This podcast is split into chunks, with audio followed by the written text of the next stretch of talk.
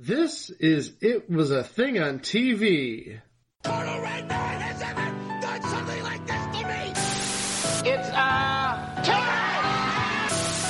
Ladies and gentlemen, I give you the dregs of humanity!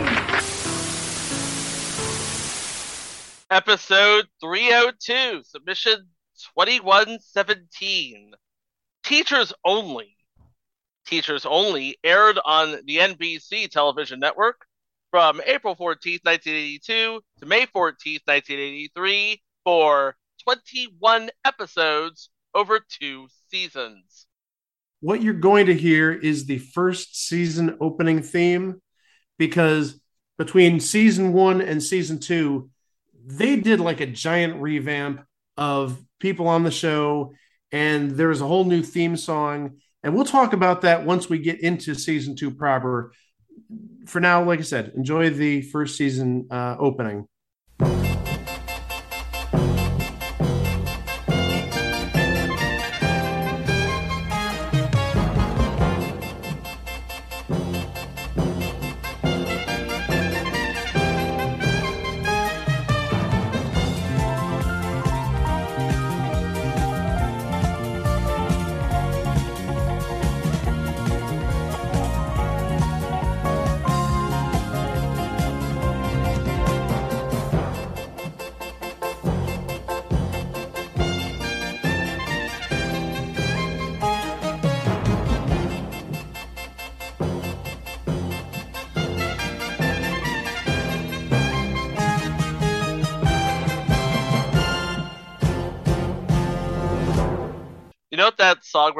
Me of, Mike? I forgot what the video game was, but the background. Oh wait, it was. It was. I think it was the background music for Kirby's Dream Land. It's like.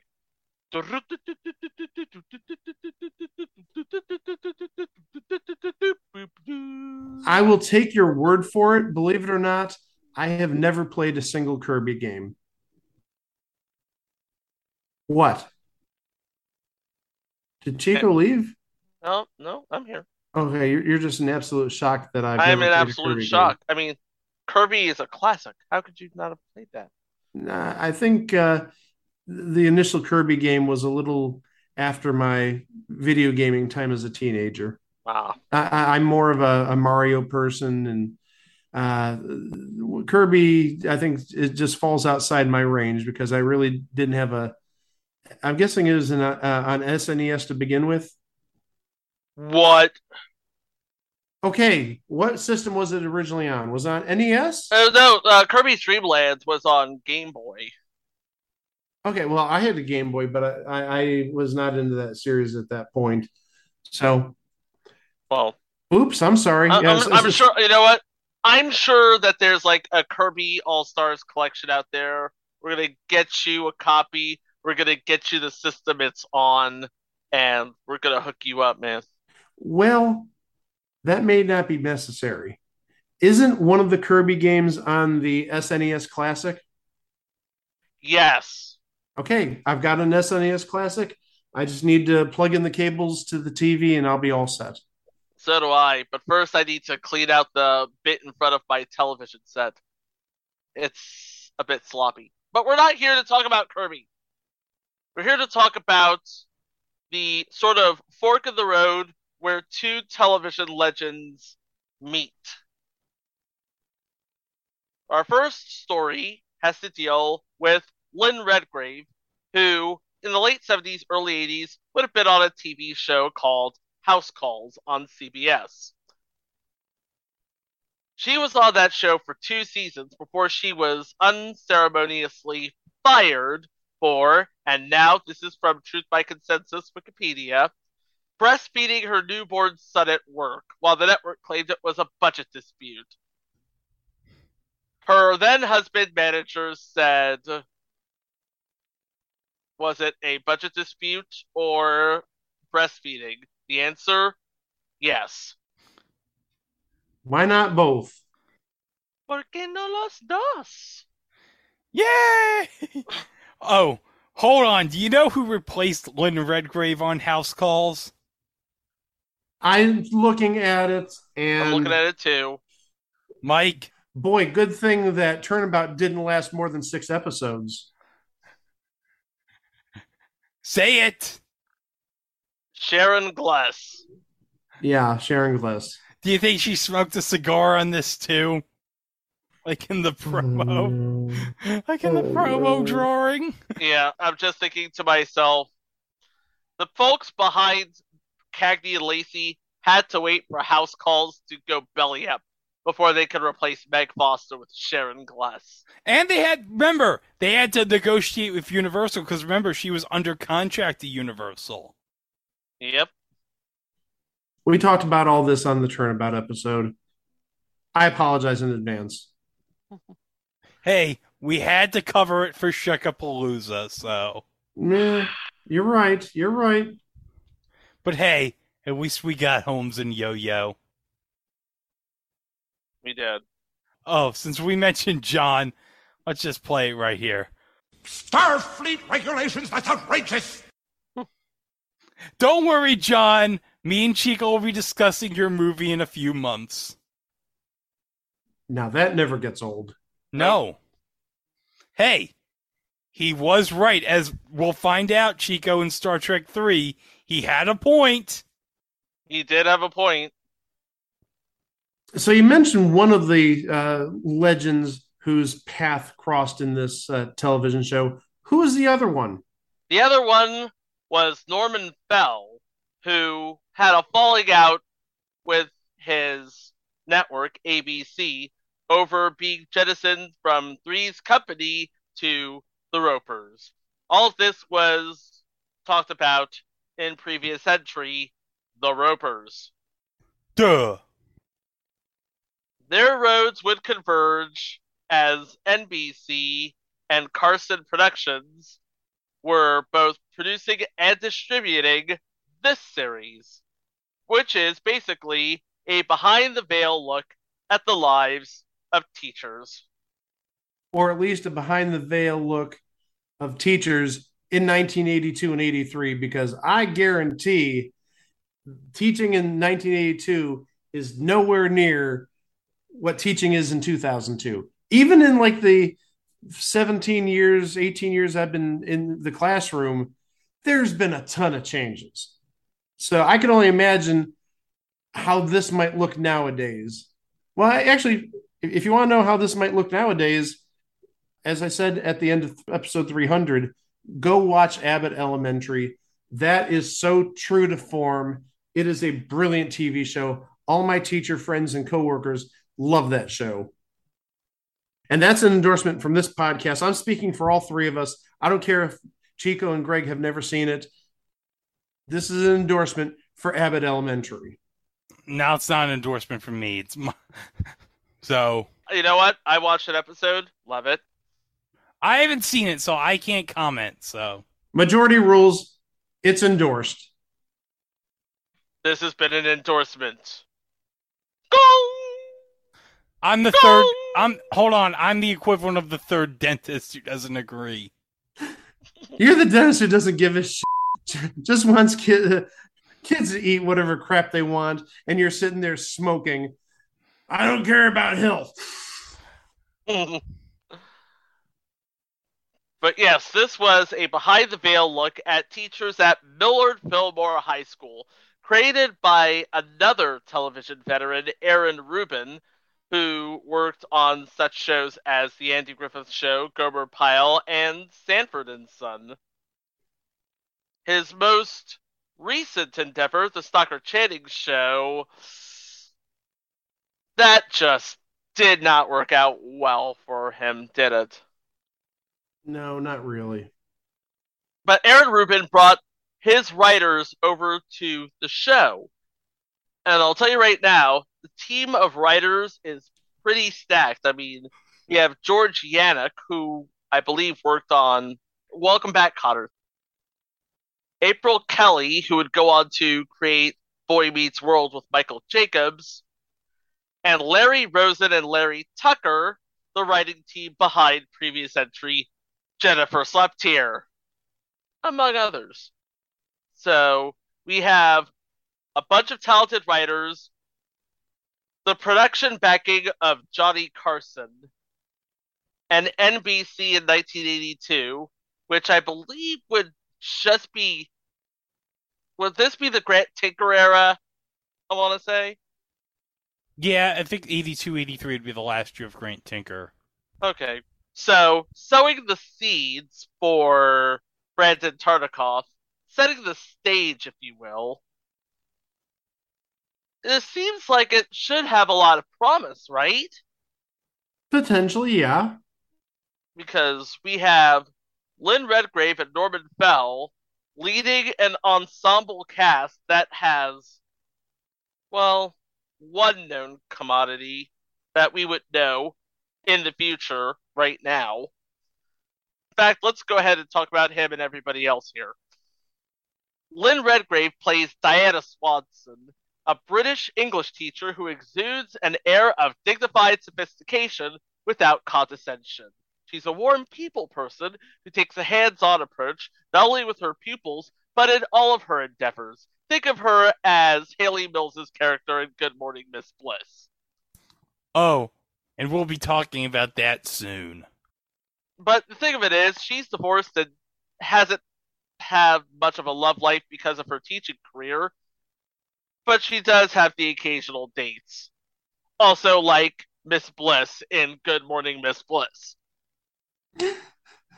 Sadly, also like me. As much as I hate to admit that. Hold on. Sadly, like you. So hold on, Mike.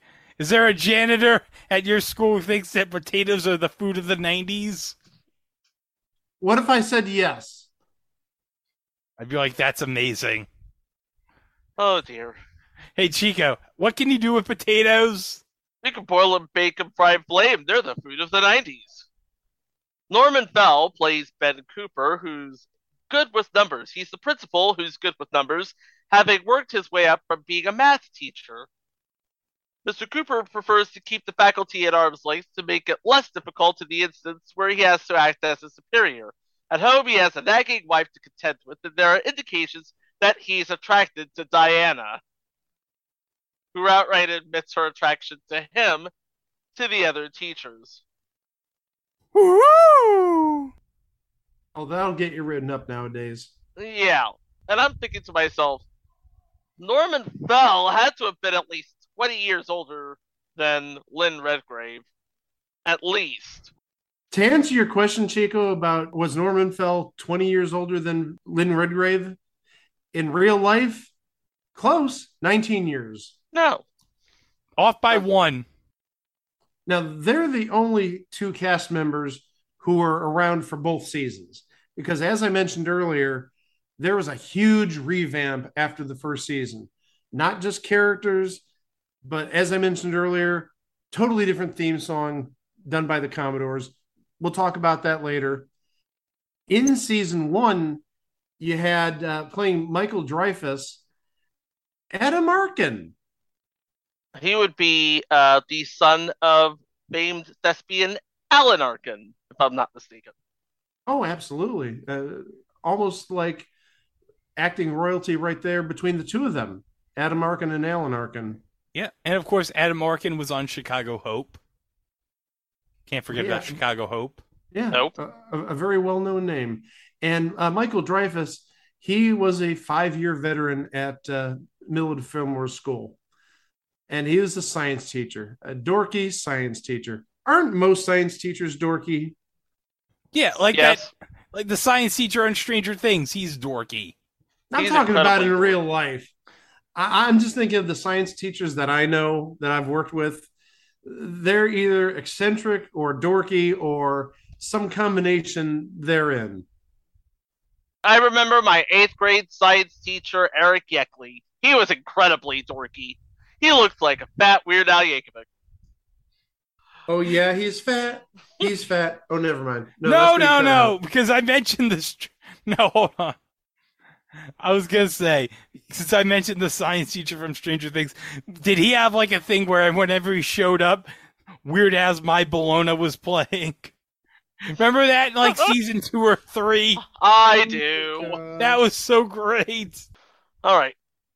playing Gwen Edwards is Vanessa Clark, and Gwen Edwards is a French teacher who thrives by spouting off quips en français. Virtually nothing else is revealed about her as a person over the course of the season. She basically functioned as the token African American teacher. And she had three credits in her career. This show, Hill Street Blues, and something called Wendy Hooper, U.S. Army, which was a TV movie. Next, as Mr. Brody, is Norman Bartold, who's the vice principal and unrepentant suck up. Brody the toady has held his position since the early 1960s. He believes in traditional values. He's petty. He's pompous. He's persnickety. And he still lives with his mother and is married to his job. One of his few responsibilities is creating staff questionnaires, and he's prolific at it, which aggravates the entire faculty. Norman Bartold, sadly, no longer with us, but you would probably remember him as one of the Ohio Tolls in Close Encounters of the Third Kind, and also as the medieval knight in the original 1975 Westworld. But Greg, he played Mr. Endicott in the High Society episode of Perfect Strangers. Oh, yes! The High Society episode of Perfect Strangers. Oh, wait, hold on a second. Since, wait, Chico, did you see episode two of She Hulk yet? Not yet. Okay, well, I don't want to say anything about that. We'll wait until next week to. I'm still getting over having my mind blown at the end of episode one. Oh, yeah, where we found out that Steve Rogers. Basically, hold on. I don't think we even talked about this part. But Uh, yeah, we did. We played the clip. I know, but we didn't talk about this thing that changes everything. Steve Rogers banged Peter Quill's grandma. Because, okay, the actress who played the um the person from the USO tour who it's implied now that Steve had sex with, that actress also played Peter Quill's mom in Guardians of the Galaxy. And I think James Gunn has confirmed it's that character's mother. James Gunn, you dirty dog. So yeah, that changes everything. Steve Rogers had sex with Star Lord's grandmother. Captain America!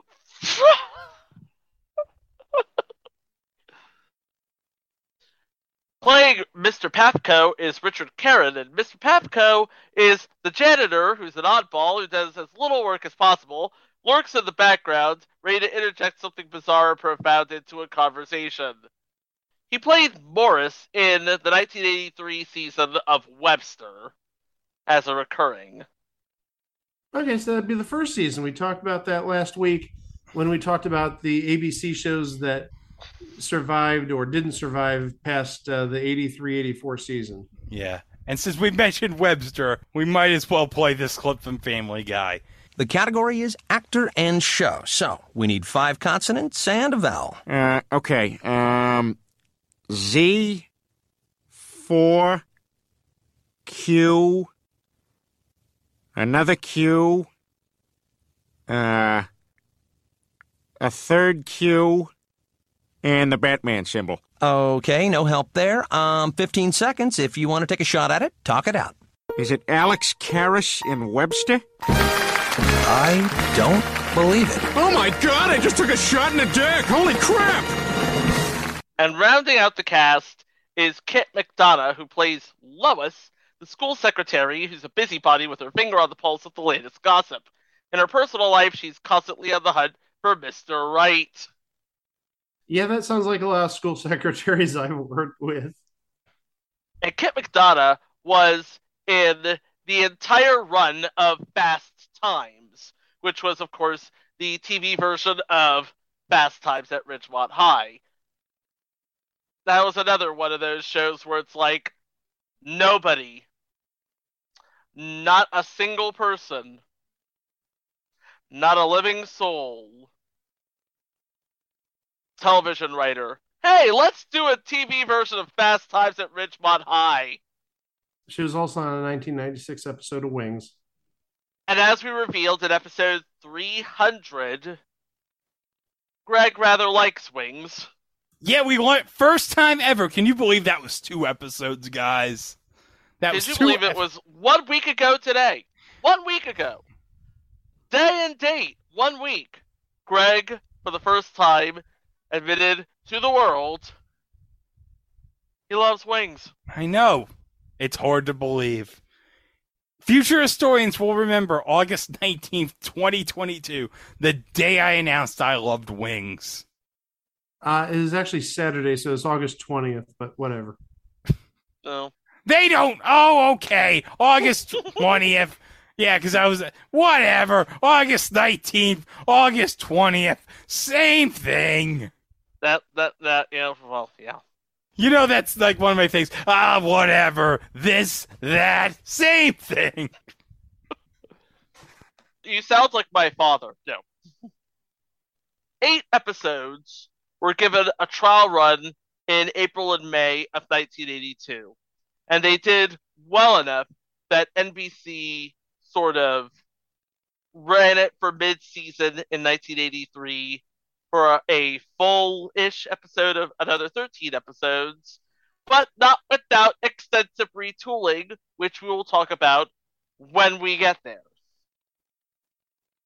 But right now, let's talk about season one. Episode one Diana, substitute mother. Diana comes to the realization that her star student is troubled, but the situation escalates when the girl becomes a runaway. Also, Diana gives into a flirtation with her neighbor and agrees to a date.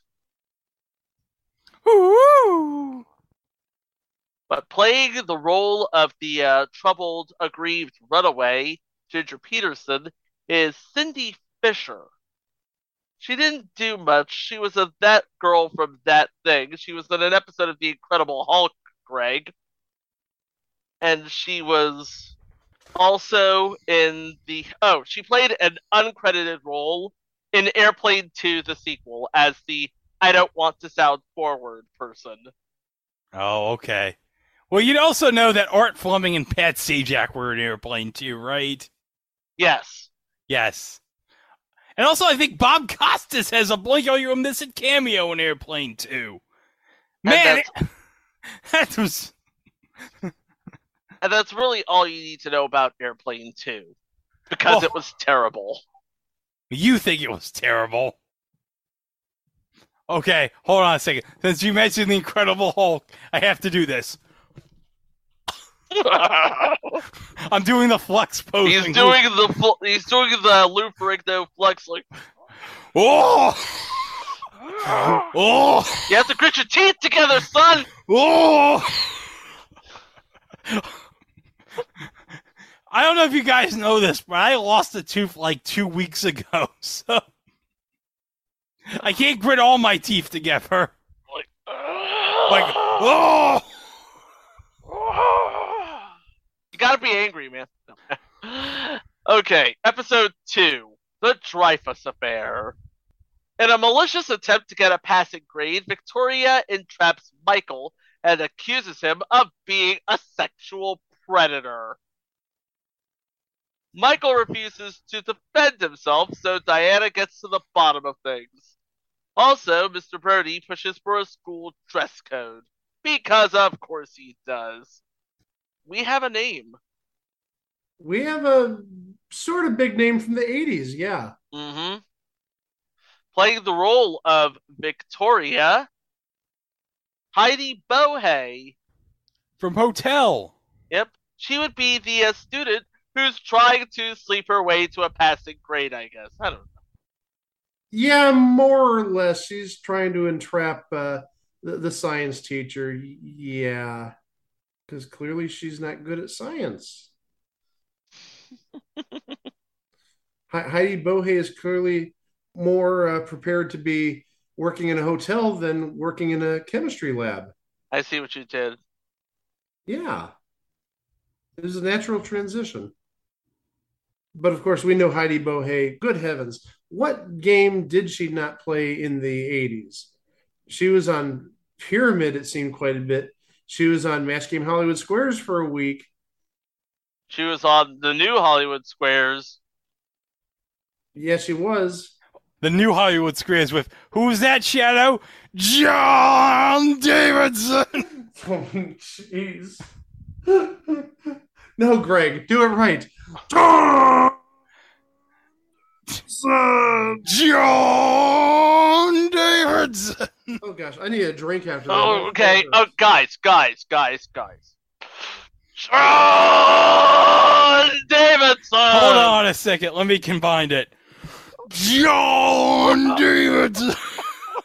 I did. Greg doing the flex and the Shadoe Stevens. Okay. Hold on a second. I think we need to ask an expert how it's done. Shadow?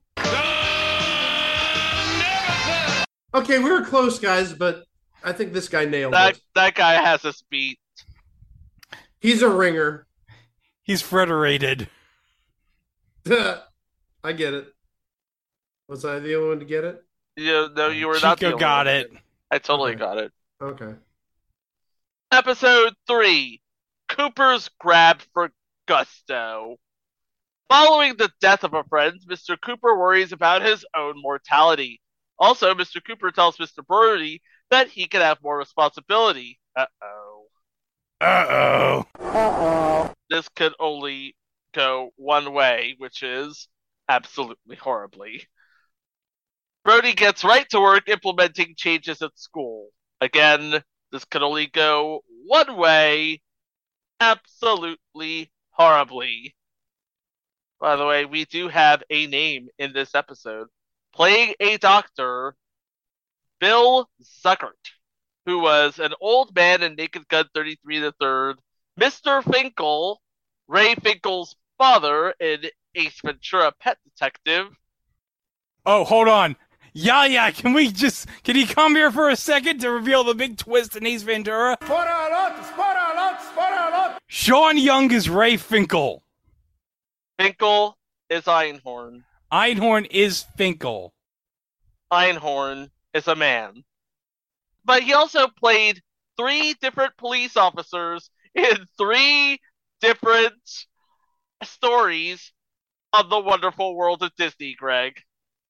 Oh, I know you are a low key Disney fan. oh, I'm a big fan of the wonderful or the Disney Sunday movie Wonderful World of Disney, late '80s, early '90s The- era. Yeah, you are you are a fan of the Walt Disney Anthology series, whatever they're calling it.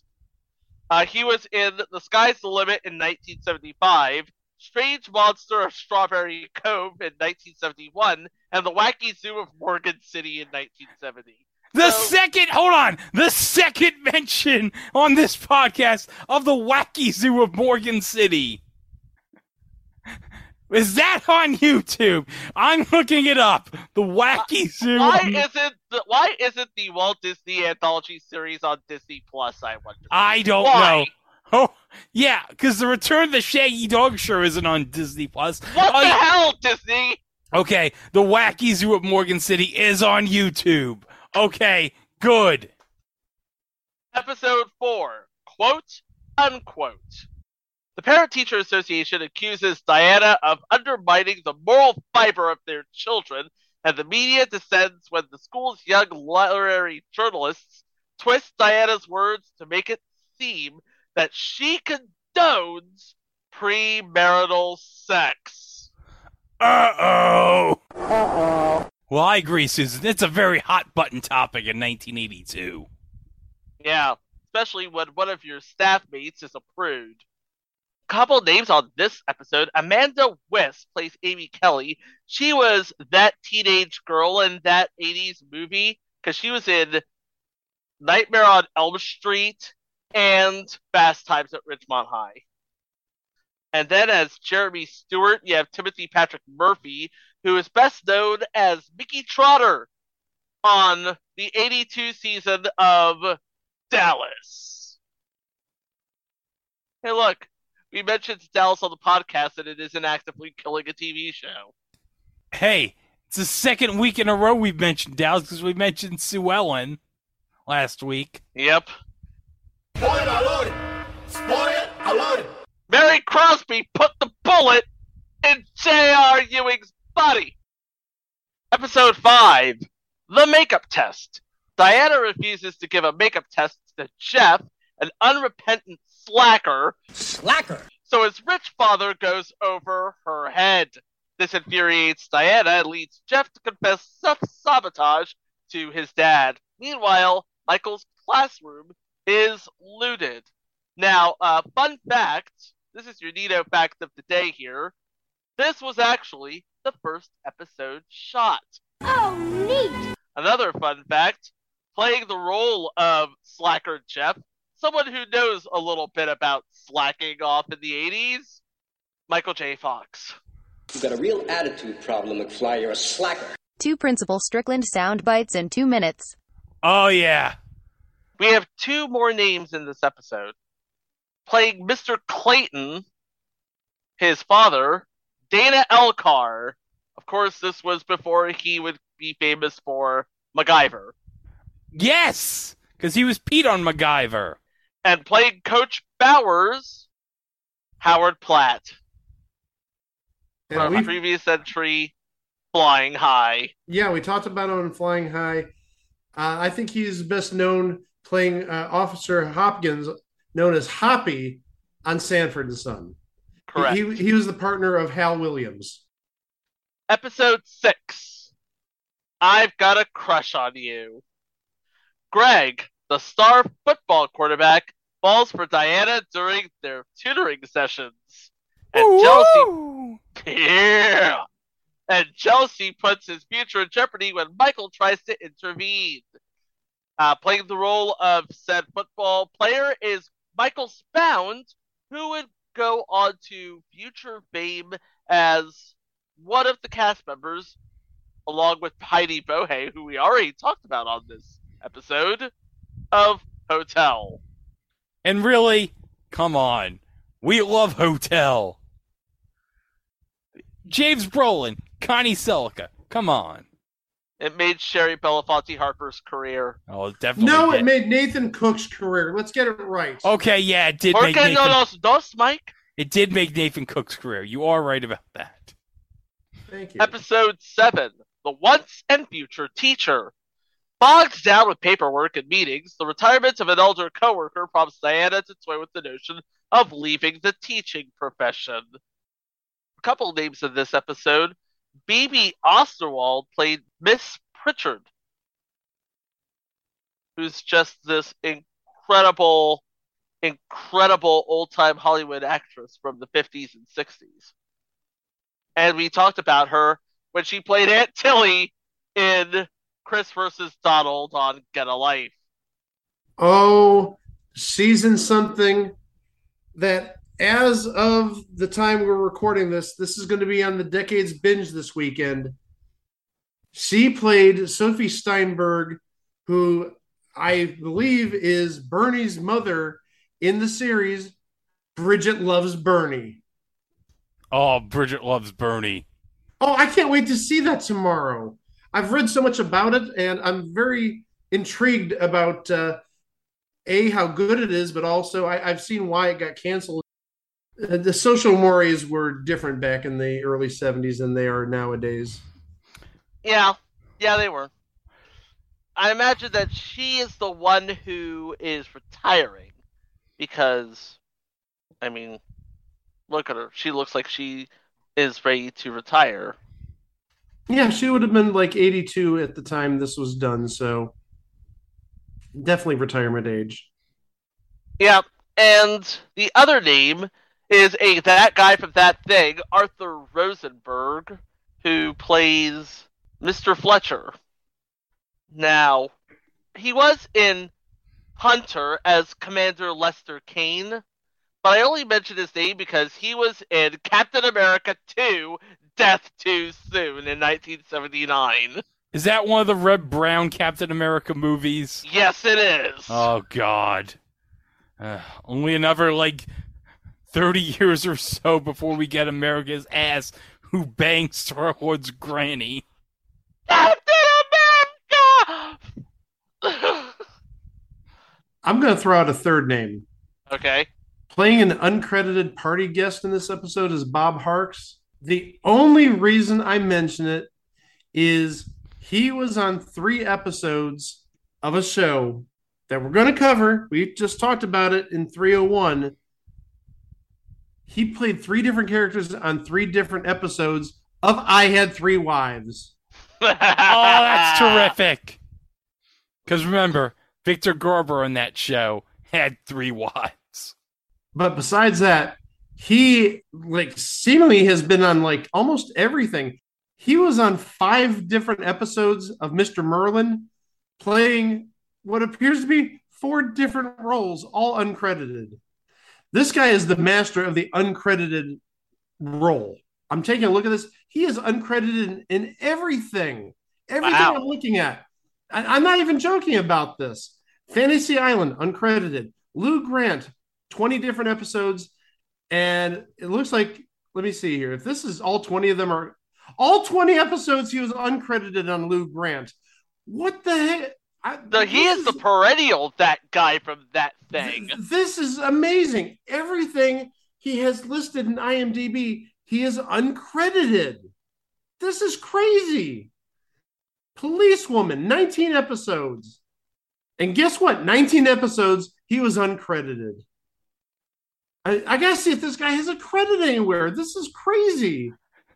This may be a first. Someone on our show who doesn't have a single credit to his name. This guy must be the Moonlight Graham of acting. I'm looking and yeah, I'm going all the way back now to the uh, early 70s and late 60s. Still, everything is uncredited, uncredited, uncredited, uncredited. There's got to be a credit for him here. Hold on. No, I mean, I'm looking at everything is uncredited. Every last thing is uncredited. I don't know why he didn't want to take credit, but Bob Harks, you're getting credit here finally. That is amazing. I'm sorry. That that's Oh, I'm sorry. Hold on. He did get credit for one role.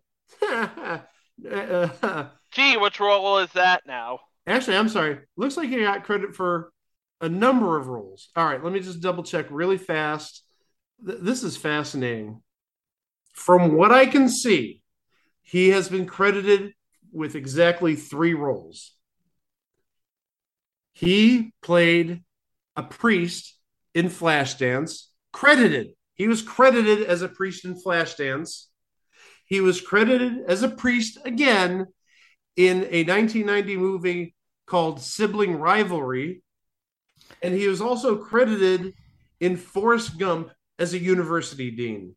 That looks like the literally the only three roles where he got credits. And Oh. yet, he is uncredited in so many other roles. Uh, if you look at IMDb, it says he has 531 credits. 528 of them he was uncredited, or at least not necessarily uh, roles, but movies or, or uh, titles.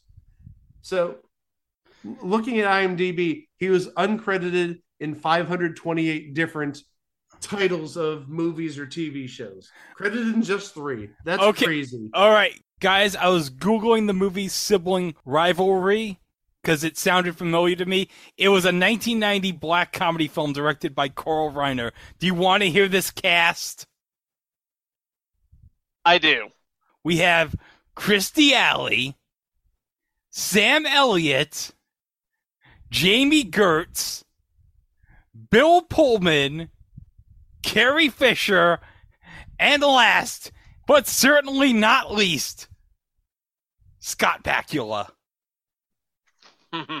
Greg, you're missing so many other names. I got to cover the, the the gaps that you have here. You forgot Ed O'Neill, Ed O'Neill's, yeah, it wasn't listed on top of the cast in Google, but okay. Bill Macy, Bill, Bill Macy, Macy. Yeah, and, and somebody we even talked about on episode 301, Oh. Patrick Cronin. Patrick Cronin. Oh, and I know we talked about this guy in the past, John Randolph, who was the original actor who played George Costanza's dad on Seinfeld. I know we've talked about him before in the podcast. That is a loaded cast. Episode 8, and this would be the season finale. Guns and Butter. The school board is looking to make budget cuts, so they send in a humorless man who replaces Mr. Brody with a computer. Playing said role, Hunter Hogan, George Wyner. What's the matter, Colonel Sanders? Chicken? I was just gonna say we've talked about him plenty. I think this is at least the third or fourth time we've talked about him. Yeah. Yeah, that's the the line right there from Spaceballs. And you know what? Maybe making his case as a Hall of Fame candidate. He's a fringe candidate to say the least. Yes. He's one of those guys who will get, if he gets it, will probably get in like the 10th ballot. He's on that sort of fringe ballot with Terry Kiser. Maybe Terry Kiser has a better chance, but Yeah, because he's Bernie. Because he's Bernie, exactly. And we've talked about him on probably close to a half a dozen TV shows at this point. And that is season one.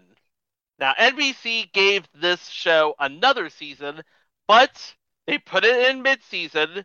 They only gave it 13 episodes, and the show itself overwent extensive retooling. In fact, there was a new theme song. Yep, here it is.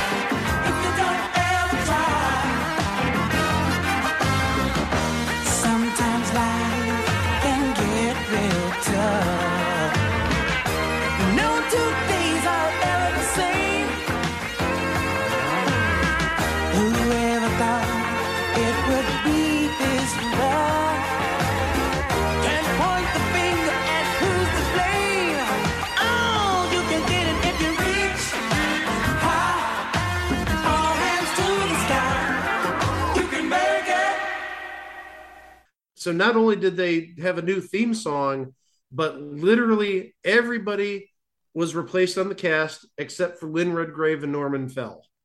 So let's talk about those folks. Wait, Yeah. hold on. Time out. Who did the theme for this?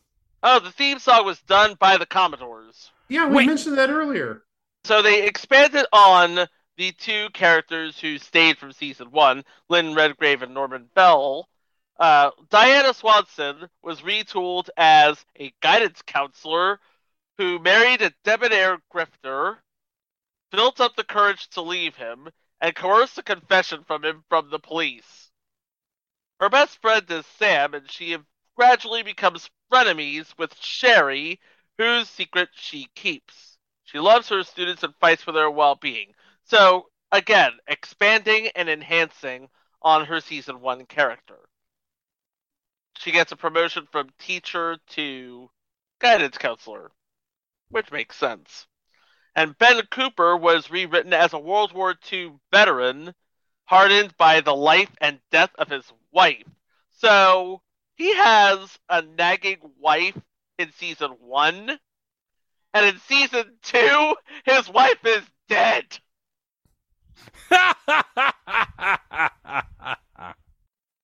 Now, he and his secretary Sherry have been having an affair for years.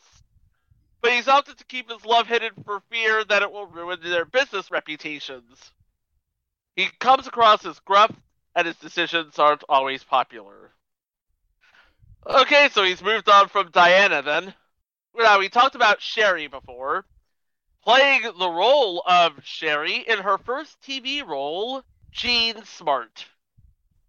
Of course, this would be another 20 years before that bastard Charles Logan made her life hell on 24. and at least another five years before she made her career working with Dixie Carter and Delta Burke on Designing Women. Sugar! Sherry's principal secretary and longtime mistress, the resident antagonist who's shamelessly con- condescending and bitchy toward everyone. But she genuinely loves Mr. Cooper and softens toward Diana, who's her occasional confidant. Playing another science teacher named Michael, Michael Horn, not Michael Dreyfus, but Michael Horn, is Tim Reid. And really, if you don't know who Tim Reid is, There's no helping. really, Yeah. This Talk would have about- been yeah, this would have been between WKRP and Simon and Simon for him. oh yeah, Because he didn't join the cast of Simon and Simon until after this. right. yeah, this would be like, if you will, a gap year because WKRP ended in 1982 and Tim Reid didn't join Simon and Simon till I believe the uh, sometime in the 83 84 season. Yeah. Because, yeah, he was on Match Game Hollywood Squares in 1984 and was promoted as being on Simon and Simon. So we're using a little bit of logic here, and also we're doing sort of a callback to Match Game Hollywood Squares at the same time. So yeah, he had a, that little gap year between WKRP ending and joining Simon and Simon. There you go. Yep, second mention of Match Game Houses, and I get. I hope he was on the new Hollywood Squares with. Wait, who Oh, was that? he was. Oh, you absolutely he was. with his yes, wife. Oh yeah, because they would have been Yeah. promoting Frank's place. Yeah, but hold on, right. hold on, Shadoe. Who hosted the new Hollywood Squares again? Say it with your diaphragm, sir. Greg, did you find a running gag to start this fourth batch of 100 episodes? Yes, we did. Oh no. Joe.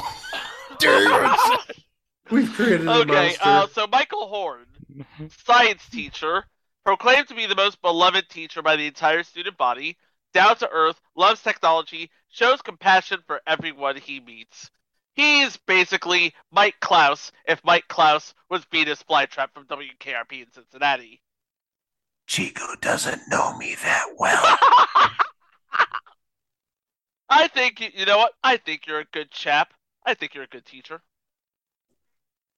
Chico doesn't know me that well. okay. Next, as Spud Laboon, the boys' gym coach, who's dim-witted but amiable, and who's best friends with Michael, Steve Ryan, known as J. Walter Weatherman from Arrested Development. And for clarification purposes, I think we need to state not the Steve Ryan known for creating blockbusters and uh, doing the artwork on Classic Concentration. No, this is another Steve Ryan. But it would be darn cool if he was on uh, this show. Yeah. Yeah, it would- it would be really cool if he was on this show. But By the way, follow him on all social media at Steve Ryan Games. Tell him Chico sent you. Playing the role of Samantha Sam Keating, the English teacher who was Diana's successor and next door neighbor and best friend, Teresa Ganzel. what do we need to say about her? Oh, she is a sweetheart. She's a darling. And also, we did talk about her previously on the Duck Factory. Sam is sweet but shallow and obsessed with material possessions. Uh, now I guess we can play Is This Typecasting? Don't typecast Teresa Ganzel. This has been Is This Typecasting? What did I do? Did I just cancel? Is this typecasting? Because No, I you just answered the question. Oh no, I'm just saying it because Teresa Ganzel's a sweetheart. Oh, she's a darling. We love, we love, we love Teresa Ganzel here. She's lovely. She's adorable. Absolutely. I was gonna say, I think you and me met her. I know I met her. I got her autograph on an eight by ten. Yeah, we met her. Gosh, at this point, it would be 16 years ago uh, during one of the game show congresses. Yes, Ah. because she was at least uh, not a panelist. I think she was like the assistant to J. Keith Van Straaten uh, when he was doing his "What's My Line" uh, live stage show at the Yes! Congress. Yeah. Yes! Oh, yeah. Yes. Uh, Yes. I'm yes. doing the Kenan Thompson. Yes. And uh, rounding out the season two cast is uh, Barney Bettleman, played by Joel Brooks. He's a music teacher, a lovelorn, sad sack tech geek who's so concerned for his own safety that he's turned his apartment into a booby-trapped fortress. And of course, we've mentioned Joel Brooks on this podcast many times, but also, Mike, he was in that TV movie you brought up to me, Dinner at Eight with Lauren Bacall. We're having a call back to dinner at eight. Oh Yes. my gosh. The things that happen on this podcast. Oh. But but of course, where you would know Joel Brooks from, he played Pyramid quite a bit, but also he was on My Sister Sam, among other things. Yes. And, and anybody who's ever seen My Sister Sam knows why we are never going to cover it. We do not have to Oh. explain it, and we Oh, are no. not going to. No, no, no, no, no, no, no. No, no, no. no. I, I mean, it only lasted two seasons or so, but yeah, if you we know the story, explain. We don't have to explain why we're not going to cover it. If you know the story, there's your answer. Yeah, And if you don't know the story, Google it. We're not here to educate you. well, we can educate you, but I think it's best if you read up on the subject. Yeah. So let's go over season two. Episode one The Rose. After Diana rejects the advances of David, who is now played by Alan Feinstein, she's overwhelmed by jealousy when he sends Sam a single red rose to ask her out. Also, Michael experiments with pheromones and electricity. That's different. Okay, playing a teacher and experiment volunteer, Renae Jacobs, who is actually the Lady of the Maze in season one of the Family Channel's Masters of the Maze, if you remember oh. that. Oh my gosh. Holy crap, that's, That's a a- deep cut. That's a very deep cut. Oh my Damn god. Damn right it is! Who hosted Masters of the Maze? I forget who. Season one was hosted by JD Roth, and season two was hosted by Mario Lopez. Oh, okay. I knew one of those two hosted.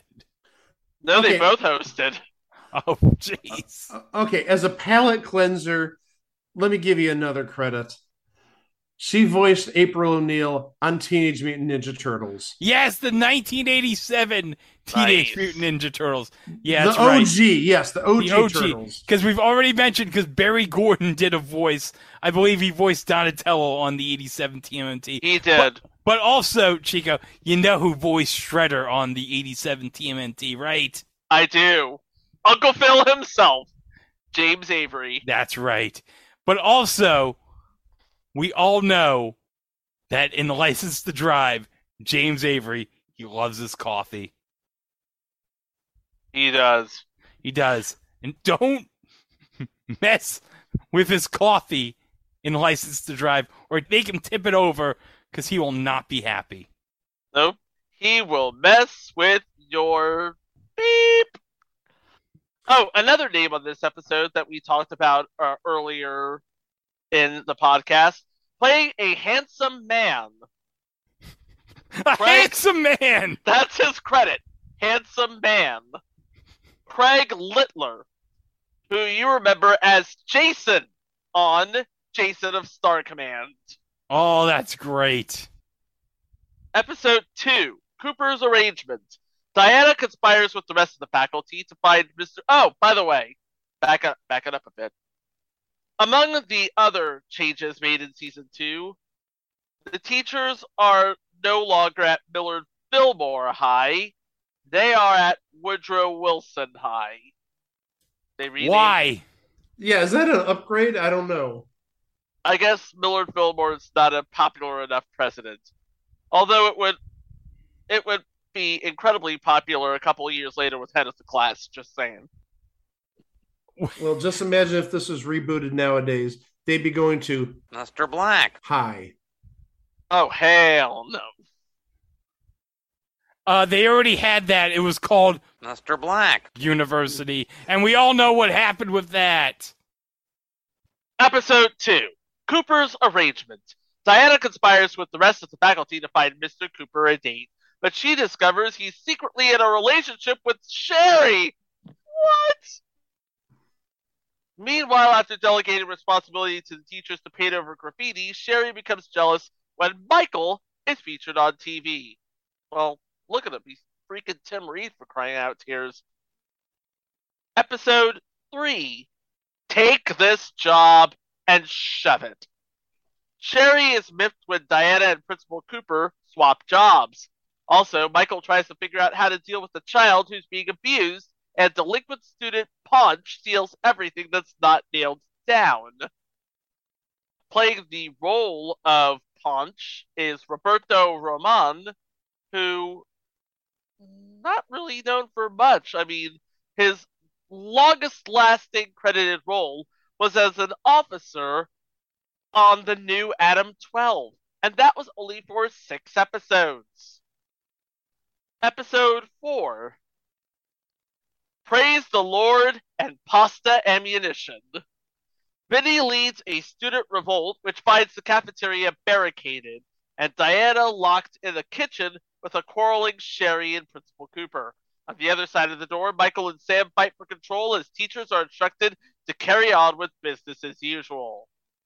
Uh, Joel Brooks does not appear in this episode, but three names do appear on this episode.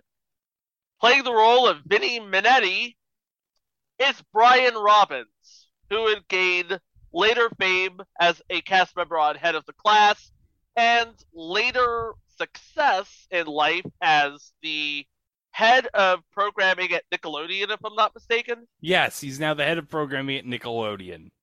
But we don't talk about his other uh, castmate on Head of the Class. I'm even getting creepy vibes about talking about him. Just saying. Yeah. And playing Julie, Donna Wilkes, who we talked about in one of our best episodes. Hello, Larry. Hello, Larry. Oh yeah, and didn't we discover that she was in that stripper movie? Angel or whatever it was. Yes. Honor student by day, stripper by night. Yes, we did. One more name uh, to add playing Paulie in this episode is Mike Darnell. You don't know him as an actor, but he's been a TV executive for some time, and he was uh, the executive producer on several shows, including Mental Samurai, Love Connection, uh, back in 2017, 2018, with Andy Cohen, and Little Big Shots, and Moment of Truth, even. Oh my gosh. Yep. He was the king of reality television at Fox, and he spent 19 years there before moving to Warner's to take a similar position there. Fun fact the fish in the fishbowl on Are You Smarter Than a Fifth Grader are named Darnell and Mike, presumably after Mike Darnell. Oh, neat. Thank you, random fifth grader from 1985. Who's impressed by those WWF LJN figures? Have you seen well- them? They're huge. Let's say, wouldn't you be uh, impressed by them? Yeah. I mean, You need two hands to carry the legs. Uh, yeah. You got the Hulkster, you got Hillbilly Jim, you got Big John Studd, and you got Cheeky Baby. Don't forget Greg the Hammer, man. You forgot Greg the Hammer Valentine. Don't forget Greg the Hammer Valentine. Because that's because you want him. Yeah. Yeah, well, you know what? I'll stick with my SD Jones that I got at an indie show at Hampton Bays in 2016 for five bucks. Good for you. Oh, good for you. Hey, anytime I can make an SD Jones reference on this podcast, I'll do it. Episode 5 Rex the Wonder Husband. Diana's conman ex husband rents out her apartment to Principal Cooper's brother in law. Also, Vinny tests reactions to new school mascots by bringing in exotic animals. Brian Robbins makes a return appearance. Playing the role of Rex Swanson, John Bennett Perry. not known for much. I mean, he is a that guy from that thing, but you would probably know his son. His son is Matthew Perry. Oh, Oh, I thought you were going to say that. well, you know what? It is thanks to Matthew Perry that we have this podcast in a way. Mm-hmm. Because you have to find the dead guy in that picture. Right, Mike? Yeah, you got to find the dead guy. I never found it. No. Did you? No. Okay. Well, hey, if you're keeping score, that's two straight episodes we've mentioned somebody from Friends. Episode 6 Teacher's Pet. Michael has overwhelming chemistry with a new student, but the situation worsens after Diana learns she's an undercover narcotics agent. Also, Sam sells junky designer jewelry to earn money for a pair of alligator boots. When did this become an episode of Breaking Bad? Playing the role of the undercover agent Beth Perry is Faye Hauser. The biggest credit I see for her is she played Carrie Warner in Roots: The Next Generations. Episode 7 Take the Money and Run. Mr. Batterman wins the $150,000 state lottery and promptly drops dead. Susan, what do you have to say about this? Oh! This leaves Diana in a moral dilemma over what to do with the ticket. Also, Diana realizes Liz is responsible for a rash of school thefts. Playing the role of Purnell Batterman is Arthur Peterson Jr., who played the Major on Soap. Yes, he did. He played the the very stoic uh, major on Soap, one who never smiled when they took the pictures uh, in the opening credits. Well, he was a military guy. Could, couldn't show his true feelings. Nope, couldn't do it. And playing the role of Liz Palomino is Karin Argoud, who is known as Sonia Harper on the first two seasons of Mama's Family, aka the NBC seasons. And we will be bringing up Mama's Family later on this episode. Stay tuned. Specifically, the uh, NBC run. There might be a connection here. Episode 8 Otherwise Engaged. After Diana meddles in her relationship with the principal, Sherry flaunts her sudden engagement to a handsome, wealthy young man.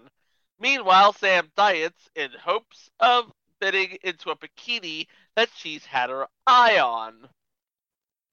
Playing that wealthy young man, who I'm looking at his name, that sounds like the name of a wealthy young man. Chad Devereaux III. Playing that role is Michael Lemon, who was a defensive tackle and nose guard at the University of Kansas in the 70s. And he's appeared on two other shows we've previously covered The Master and The Powers of Matthew Star. He's got the trifecta. Episode 9 Beetle Mania. Diana has a whirlwind romance with the substitute, but the relationship sours when she learns he's the substitute janitor. And play. I'm sorry. Oh, That, that wasn't till what I was expecting. Oh, oh my oh, wait till you find out who plays him. All right. David Ackroyd. No relation to Dan Aykroyd, but Yeah, Oh, did we oh. talk about him in Aftermath? yes, we did. He played Dr. Mark Boyer in Aftermath. Also played Jesus in the greatest adventure stories from the Bible. Jesus. Congratulations, Diana. You have a romance with Jesus. Episode 10 Leather and Lace. After the state funding committee cancels the auto shop and nursing classes, Diana goads the students to disassemble Mr. Cooper's car and reassemble it in the teacher's lounge. Unfortunately, they refuse to reverse the process. Also, Mrs. Darnell eagerly awaits for her pregnancy to be over. Playing the role of Mrs. Darnell, somebody we talked about on our last episode, Edie McClurg. Oh yes, we did. We did talk about Edie McClurg last time. Oh my god. That's another future show Hall of Famer right there. hmm Oh, absolutely, yes. Episode 11. It's my party and I'll cry if I want to. Cry if I want to. Cry if you want to. Cry if you want to. Diana hosts a party for her coworkers under false pretenses, hiding the fact that the mayor is to present them an award. To get even with Mr. Cooper for his critique of her outfit, Sherry convinces him that it's a costume party, and a bloated version of Michael's high school crush comes to town. Spud and Scooter have their first fight on their 11th anniversary, and Sam finds love in the elevator when she's trapped with the school board man. Okay, so Jim Klein, who is the mayor, was played by James O'Sullivan. I don't believe he's been in anything of note, but oh my god! Oh my god! And the role as Yolanda, Jo Marie Payton. Harriet Winslow. That's all you need to Harriet know. Winslow. That's Yeah. it. Yep. It's a shame that Cora Winslow blurbed to Sherman Hemsley that his girlfriend was a stripper because he was going to invite Carl and Harriet to see her perform at the Boom Boom Room. Oh, I, I needed our monthly reference to the Boom Boom Room. That's going to be so lore, I think. The Boom Why- Boom Room. Why did Sherman Hemsley think that? Maybe I can understand Coral, but why would he think Harriet Winslow would be impressed by this? Why? I have no idea. No idea whatsoever. And that is a great episode. That's the same episode where, hold on, Steve and Eddie accidentally eat Waldo's cake for home ec.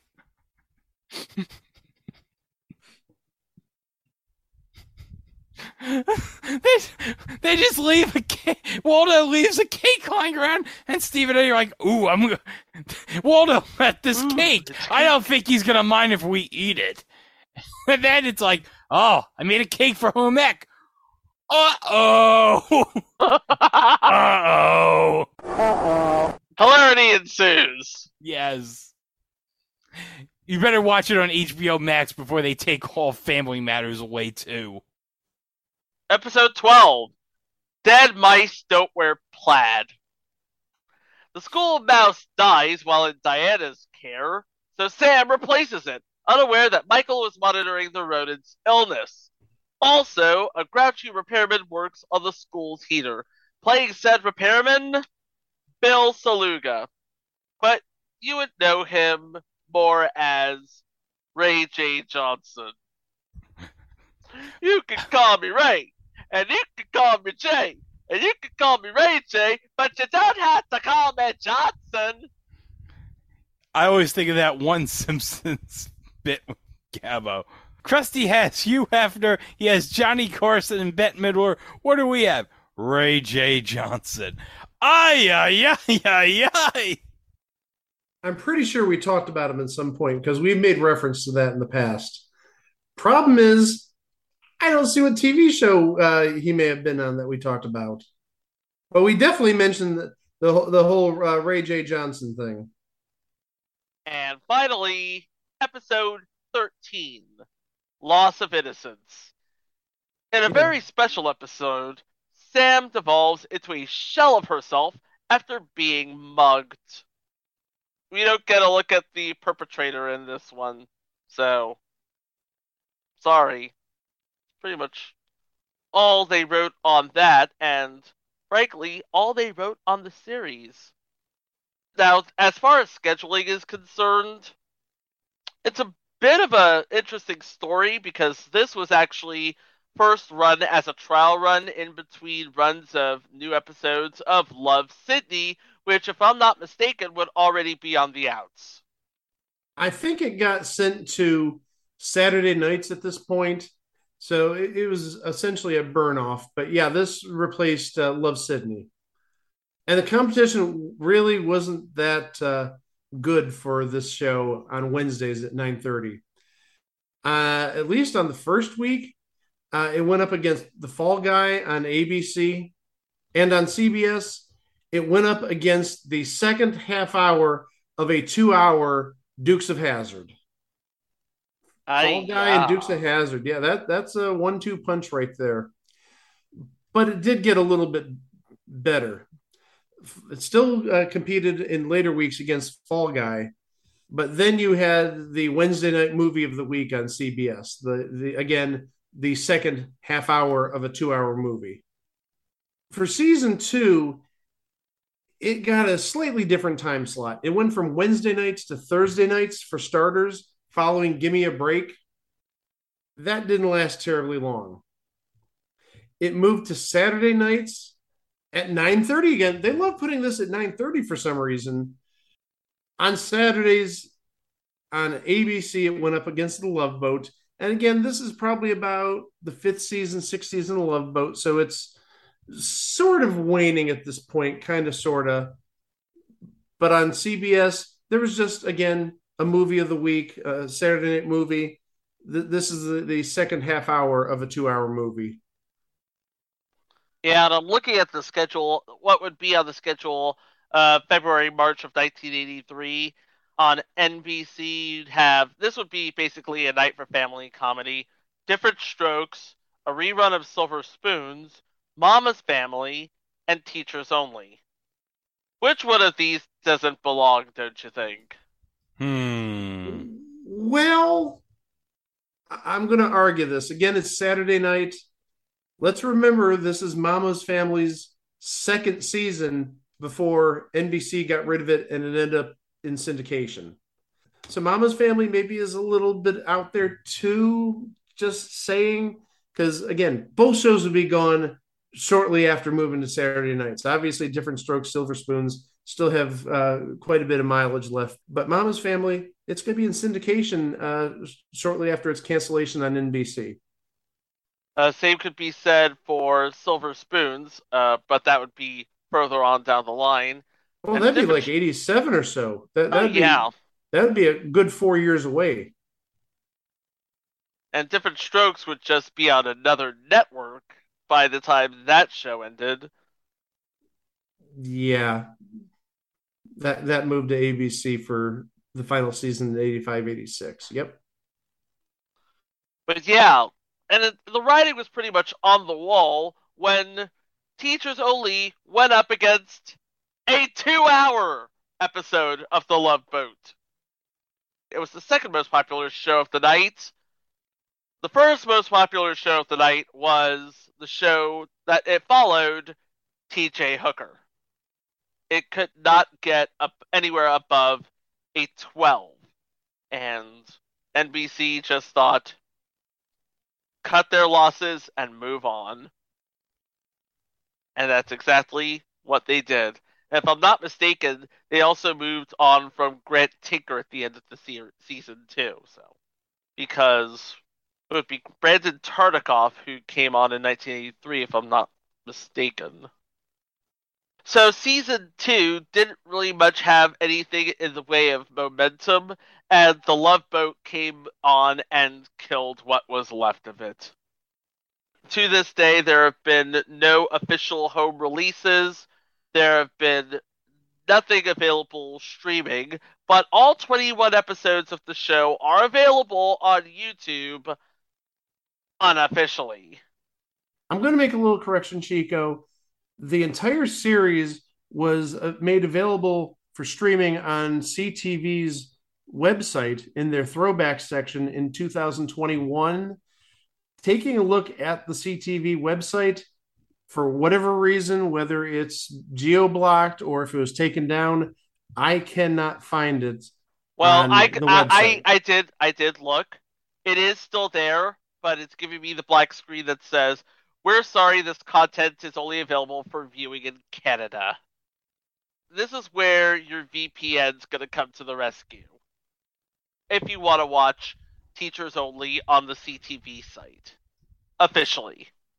and really, if you just want to see it, period, it is on YouTube. It looks like somebody ripped all the episodes, but to avoid copyright issues, they did one of those things where they have a giant border around it. Yeah. I find that highly annoying, but that's how you get around copyright issues because you know they have ways of seeing the bugs and all that. So go at your own peril. Unfortunately, uh, if you want to see it, it's on YouTube, but it's not in full screen. So if you maximize it, your window's still going to look like it's like 640 by 480. Sorry about that. But yeah, uh, it's uh, pretty much a forgotten gem of a show. Uh, Lynn Redgrave would go on to have a lasting career in the 80s. Norman Fell would go on to become a television legend. Nobody's career was done in by this show. If anything, a couple of careers actually got their start on this show. Jean Smart, Brian Robbins. But in 1982, Teachers Only wanted to be the next great high school sitcom. Instead, it was a thing on TV. And I'm looking at the clock on the wall and forgetting what Mike said about the bell doesn't release us, I release us. But I'm going to say it anyway. You can catch all 301 previous installments of our show on itwasathingontv.com. You'll also find our live shows, mini-sodes, and all sorts of goodies from the last three, almost three years of this podcast. Amazing, isn't it? And of course, you can follow us on all social media at It Was a Thing on TV, except for Facebook, who I guess didn't really like our teacher, so he put us at It Was a Thing on TV podcast. And of course, if you're on YouTube, please don't forget to like, subscribe, hit the notification bell.